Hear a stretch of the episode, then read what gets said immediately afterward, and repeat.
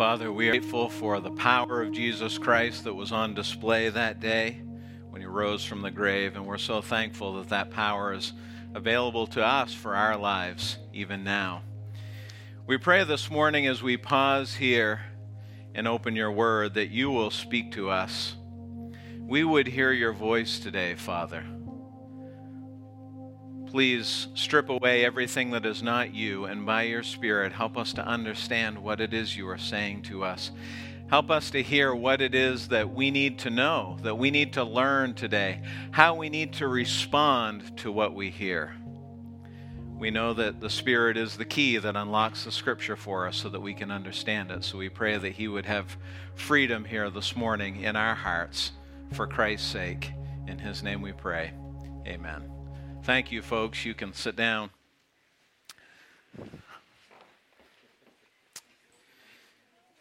A couple of years ago, an emergency room nurse told a story of a cute little two year old curly headed boy named Billy who kept ending up in the emergency room. And the doctors diagnosed him as having asthma. The strange thing was, the cause of the asthma was a mystery. Uh, he didn't have it when he was born. He hadn't had it as an infant.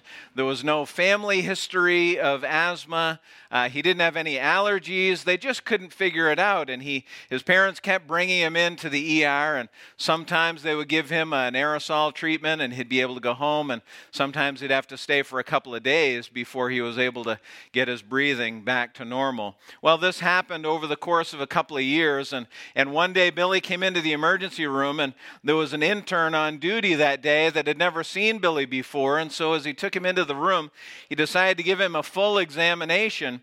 And in the course of that examination, he decided to look in Billy's nose. And when he looked in Billy's nose, he found a black jelly bean, which it was later determined to have been put there by his brother about two years before, which was about the time Billy started having the seemingly asthmatic uh, issues. In the physical realm, with our health, it is so critical that we have a proper diagnosis of what's wrong. If we don't properly diagnose what's wrong, then we won't treat it effectively. And sometimes it can be literally the difference between life and death. I was just reading this week one of the most dangerous diseases in our country, right after heart disease and cancer, is diabetes. And the American Medical Association estimates that 30% of people in the U.S. who have diabetes don't even know that they have it because the symptoms start out very mild. And until things get really serious, until the symptoms become much more noticeable, people have no idea. And that made me think how many people are walking around out there in the world with a potentially deadly disease who have no idea that they're even sick. You see, often what happens in our lives, and not just in our health, our physical health, but our emotional health, our spiritual health, most importantly, is that we treat the symptoms rather than the disease. Our world is sick. You know that. We all know that. And many people say that the disease is injustice or inequity or racism, or the disease of our world is, is poverty or homelessness or greed. Statistics clearly show that over the last several years, especially in the last 12 to 14 months, the suicide rates have gone through the roof. Substance abuse is going up. The disintegration of marriages and families are continuing. And violent crime is spiking in many cities around our country. So the question is how do we fix our world? I mean, we're all in agreement that it needs to be fixed. We see what's happening. How do we fix it? Do we need more law enforcement officers to take care of the crime? Do we need bigger government to oversee everything? Do we need better systems for health care, better economic guidelines? Do we need more organizations to fight homelessness? What do we do? How do we fix our world? Well, clearly, as Christ followers, we are called to care for the people that are around us. We're called to address the issues that we face as a society. God calls us not only to be Christ followers, but to be loving, caring, responsible citizens of the communities in which we live. However, my suggestion to you this morning is that all these things that we are seeing in front of us, all of these manifestations of evil and all these manifestations of difficulty and crisis and pain, are symptoms it's not the real problem. They're symptoms of a, of a greater problem, the true disease, the one that more law enforcement and bigger government and better systems will not eradicate. I want you to be thinking about this morning the fact that what our world truly needs is a Savior because the disease that inflicts this world is sin. Everything that we're seeing today around us is the result of sin. All the pain, all the suffering, all the conflict is because of sin. And this morning, as we look into the scripture, I want you to see that Jesus is the Savior. The world needs a Savior, and Jesus is that Savior. Now, a week has passed in our lives since we were here last Sunday, and we talked about the triumphal entry of Jesus Christ. And what you need to keep in mind, I'm trying to, we tried to do this last week with the triumphal entry. We tried to, to paint the picture of what happened so you can see it, get it off the two dimensional page, and picture in your mind the events of what happened on that day. And so, in continuing with that, you need to understand that a week has gone by in the life of Jesus, too and in the life of the disciples. It's been a week. Now, last week, when Jesus rode into Jerusalem, that was a Sunday as well. It says that the Sabbath had passed. He rode into Jerusalem, and everyone knew, everyone learned that Jesus was the king. Remember how triumphant it was? Remember the setting coming down off that ridge into the city of Jerusalem, riding on the donkey with thousands of people hollering, Hosanna. Remember what Hosanna means? Please save us. And putting their coats and putting the, the branches on the street for him to walk down into the city. And the whole city was stirred up. In the triumph of it all, everyone knew that Jesus was the king. But now a week has passed and Jesus is dead. They didn't see that coming. He's the king. He's going to he's going to save us. He's going to deliver us from Rome. We're not going to be slaves anymore. We're going to have freedom. We're going to be able to govern ourselves. We're going to be able to do whatever we want. We're going to be able to worship the way that we want to. But instead, Jesus was betrayed. He was arrested. He was convicted. He was beaten. And he was crucified.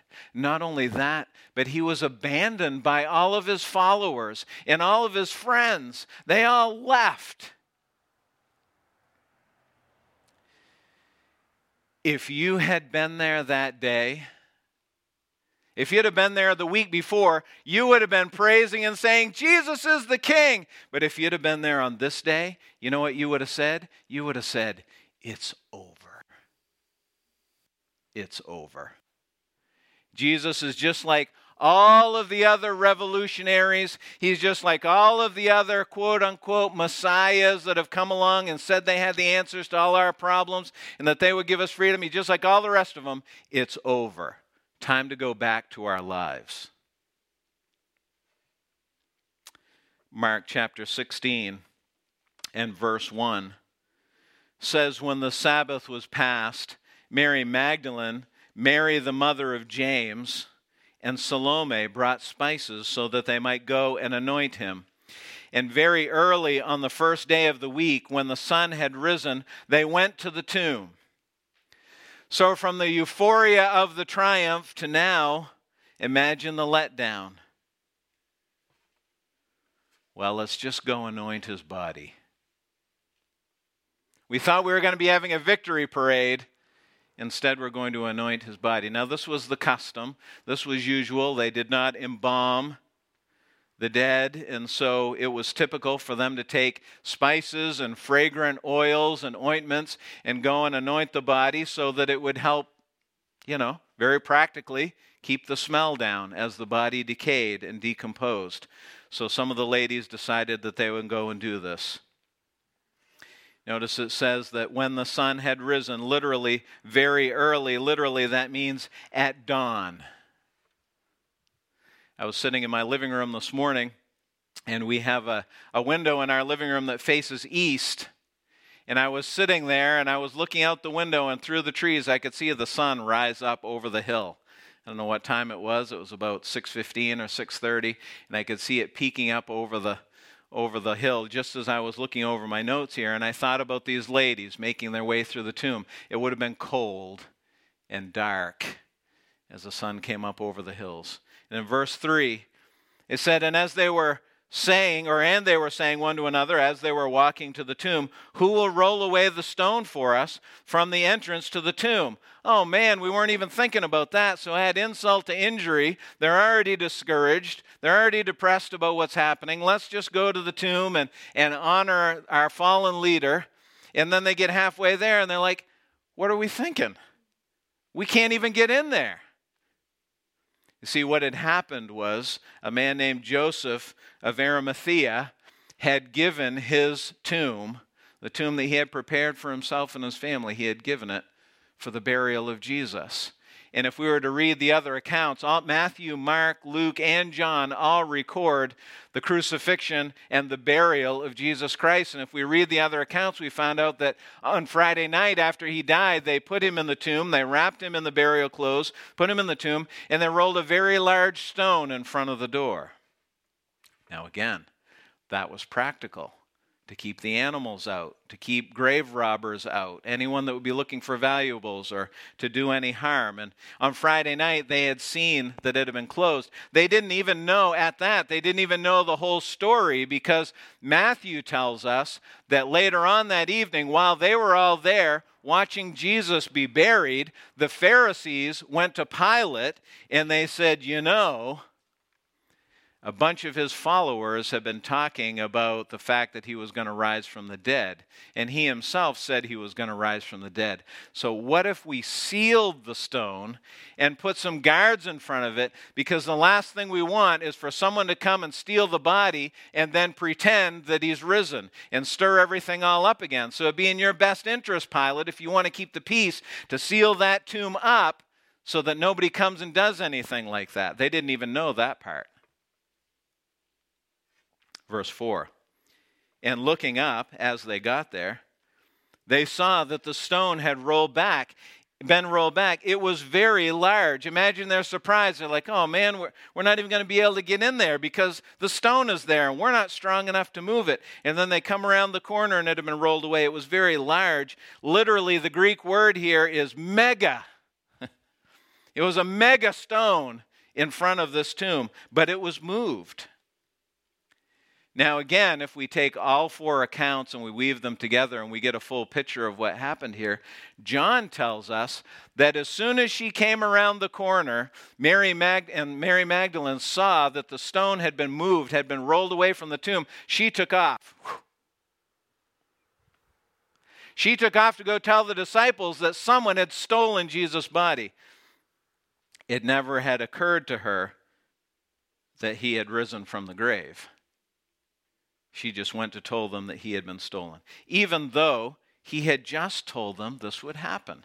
Now, last week when we read about the triumphal entry, that was Mark chapter 11. In Mark chapter 10, right at the end of the chapter, in verse, 30, verse 32, it says, And they were on the road going up to Jerusalem, and Jesus was walking ahead of them. And they were amazed, and those who followed were afraid. Now, listen to this. And taking the twelve, again, that is the disciples, he began to tell them what was to happen to him. This should not have been a surprise to them. God, uh, Jesus had told them very clearly, verse 33, saying, See, we are going up to Jerusalem, and the Son of Man will be delivered over to the chief priests and the scribes, and they will condemn him to death and deliver him to the Gentiles. Verse 34 They will mock him, they will spit on him, they will flog him, they will kill him, and after three days, he will rise. So Jesus is talking about himself here. This is what's going to happen, guys. Don't be surprised. This is what is going to take place. Verse 5, back in chapter 16. And they entered the tomb, and they saw a young man sitting on the right side, dressed in a white robe, and they were alarmed. Now, how many times had Jesus said, I don't want you to be surprised about what's going to happen? This is what's happening here. I'm going to go down, we're going to get arrested, I'm going to be crucified, I'm going to rise again. He told them that several times. But again, they were alarmed. Why were they alarmed this time? They were alarmed the first time when the surprised when the stone was rolled away. This time they're surprised because they thought the tomb would be empty. They assumed the stone being moved meant someone who had, had stolen his body, that someone had taken him. The word alarmed there means astonished, it means awestruck. Awestruck. Verse 6 And said to them, this young man, it says, said to them, Do not be alarmed. You seek Jesus of Nazareth, who was crucified. He has risen. He is not here. See the place where they laid him. So they walk up and they're shocked again this person is sitting here. Now, Matthew tells us that this is an angel. And again, Matthew gives us a lot more detail. Here's what Matthew says happens angels come down. The guard is there, the guard that the Pharisees asked for, that Pilate said, You have your guard, let's do it, we'll seal the tomb. The soldiers were there. Matthew tells us that angels came down, moved the guards out of the way. They were frozen terrified, moved them out of the way, and the angels moved the stone. And clearly, here, uh, Mark tells us that one of the angels is still there. And so they looked inside and they saw his burial clothes, Matthew says, folded and sitting there on the bench where his body had laid. Angel said, Have a look, see for yourself. He's not here, he's risen. Verse 7 But go and tell his disciples and Peter that he is going before you into Galilee. There you will see him, just as he told you. So the ladies are kind of frozen. They're awestruck. They, they don't know what to say. I mean, first the stone is gone, and now this angel is here, and he's telling them that Jesus is risen. And what does the angel say? Go tell everybody. Don't stay here. There's nothing going on here. Go tell them that he's risen, just like he said. I think it's very interesting that Mark, in his description here, says, Tell his disciples and Peter. Peter was a disciple. Why did he say, Tell his disciples and Peter? I think Peter and the ladies and all the other disciples figured that Peter wasn't one of the group anymore. Because again, if we go back to the crucifixion account, what do we remember? What do we find out if you're familiar with the story? Peter denies Jesus. He's warming his hands by the fire. Hey, aren't you with that guy that's getting crucified? No, it's not me. You must have me mistaken for someone else few minutes later, Are you sure? I really think I recognize you. No, it's not me. Then a young girl comes and asks him, and he blasphemes Jesus. He curses. And he realizes what he's done, and he runs away. Go tell the disciples and Peter. It's okay, Peter. Come back. He's risen just as he said. And he's going to Galilee. In Mark 14, 28, he told them again, After I'm raised up, I'll go before you into Galilee. Jesus even told them where to meet him. I'll be in Galilee. You guys come. Everything had happened just as he said it would, but they had not believed it. Jesus identified himself as the Savior by rising from the dead, and in so doing, he proved that he had the power over sin and death. And his disciples and those who followed him didn't think it was possible. They didn't understand what he was telling them. And besides, and this is what's been nagging at me the last couple of weeks as I've been thinking about these two events that we've talked about here. why would he do it anyway? Jesus is the king. He's going to defeat Rome. No more oppression, no more injustice. And I keep asking myself this question all week as I've thought about these two, these two seminal moments in Jesus' life.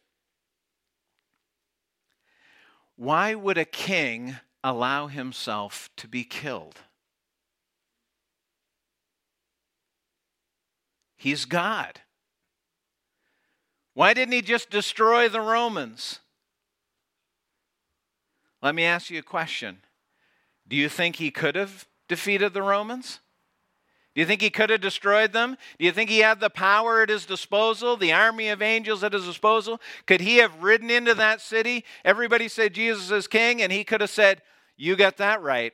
Now watch this and wipe the whole lot of them out? Could he have done that? Of course he could have done that.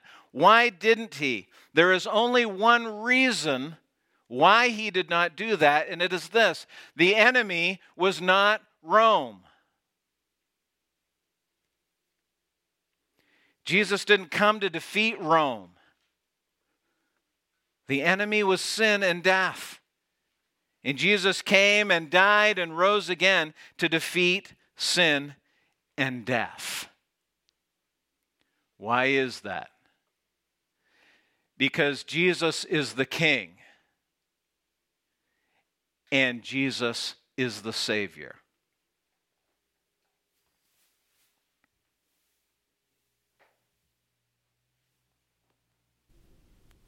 You know the feeling. When you realize something, but it's too late. As much as you wish you could step back into time, you can only turn around and look at it. You can wish for another chance, but you don't get it. I got a pocket full of those kinds of feelings. I stood at the foot of the cross that day, a, a shell of a man, a heart hardened to emotion, to death, to gore. I was the one that nailed him to it, just like I had dozens of thieves and murderers and rebels before him. But this man, he said things, he he did things. I his life just didn't seep out like the others. He seemed to make the decision to go. Have you ever had someone forgive you and you just brush it off like I don't need to be forgiven? But you know something's not right. And from there, you can go one of two ways. You can just get angrier the more you think about it, or you. this man, this Jesus, he said, Father, forgive them. They don't know what they're doing, he said. He looked right at me. And then it hit like a biting wind. I, I break people. I break their bones. I nail their hands and their feet. I stab them with spears. It's what I do. Now, why does a man need to be forgiven when he's just doing his job and he's doing it right? I need to be forgiven. I looked up at him and I knew this man was and is the Son of God. So, what's your response to what has been revealed? In these two events? What is your response to the fact that not only is Jesus the King, but He is the Savior over sin and death? I want you to understand this morning that the only response to Jesus as Savior is humble repentance now that you have seen who he is. Just like the Roman soldier, you must make a decision. Even though you think that you don't need it. You may think you don't need to be forgiven. I've really never done anything that's been terribly wrong. But in fact, forgiveness is what you need more than anything. Jesus defeated sin and death, and He can give you new life. And not only that, He can give you power over sin in your life today, right now. So our world is messed up, seemingly beyond hope. Why are those suicide numbers skyrocketing? Because people don't have hope. The one thing that we cannot live without is hope.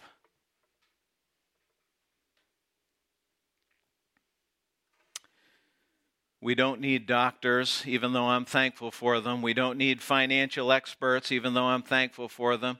We don't need politicians, even, well, you get the idea of where we're going here. We need a Savior. You need a Savior. Hebrews 7:22 says, "This, that is Jesus' death and his resurrection, this makes Jesus the guarantor of a better covenant. The former priests were many in number because they were prevented by death from continuing in office. The whole, the whole system that God had put in place for the Jews was predicated on these priests coming and, and praying for them and making sacrifices. The problem was they kept dying. And they needed a new one and a new one for thousands of years. But this is a better covenant, the writer says, a better agreement, a better, a better ag- agreement between God and men. Verse 24 he, that is Jesus, holds his priesthood permanently because he continues forever. Consequently, he is able to save to the uttermost those who draw near to God through him, since he always lives to make intercession for them. Jesus' resurrection gives him that, that power over sin and death, or, or demonstrates it, rather, I should say. It proves it his power to give us life. Jesus always lives for us. We don't ever have to wonder. I hope the priest is listening. I, I hope the priest hasn't keeled over and died. Because our high priest is Jesus. And he always lives. And he's always praying. I don't know if you've ever thought about this, folks, but right now, Jesus is praying for you. He's praying for you. He knows exactly who you are. He knows exactly where you've been and what you're wrestling with and where you need to be. But you must respond to Him. You must humble yourself before Him and repent of your sin. Because that's what you do for a Savior. You humbly repent. Now, this morning, not only are we celebrating Easter and the resurrection, but we're going to celebrate communion together today, and that's, that's apt because we're giving thanks for what Jesus has done for us. And I want to invite you in just a moment as the band plays after I pray to take the cup, which is a symbol of his body, which was nailed to the cross, or the bread rather, and the cup which is a symbol of his blood, and eat the bread and drink the cup. It, it's not magical. Nothing happens to the bread and the cup. It's just bread and juice. But they're symbols of what Christ has done for us. And we're commanded when we gather to remember that. And so I want to encourage you this morning to bow your heads before our Savior, to thank Him for His forgiveness and salvation, to ask Him to cleanse your heart anew and afresh this morning and celebrate communion with us. After you do that, then I'll invite you to stand and join the band as we sing this final song. Father, thank you for Jesus Christ, his life, his death, and this morning especially we remember his resurrection to life, proving his power. Nothing can keep him in the grave. We thank you for that power that is evident and available to us in our lives. And Father, this morning we humble ourselves before you. We repent of our sin. We ask for your cleansing. For those that are here this morning, Father, perhaps without a relationship with you, that they might humbly bow before you and ask for forgiveness for their sin, that they might be saved. For those of us who have already become a part of your family, Lord, in days past, may this be a fitting tribute to our Savior as we give thanks this morning. In Christ's name, amen.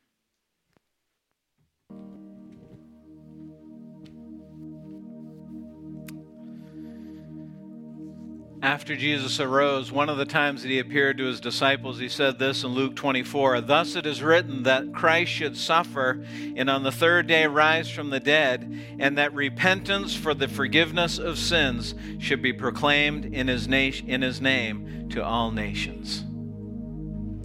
Sin is a disease, and only the Savior can heal it. And my challenge to you is this if you are, are not a Christ follower, to humbly repent of your sin and trust Him for salvation. He's the only one that can fix what's broken in your life.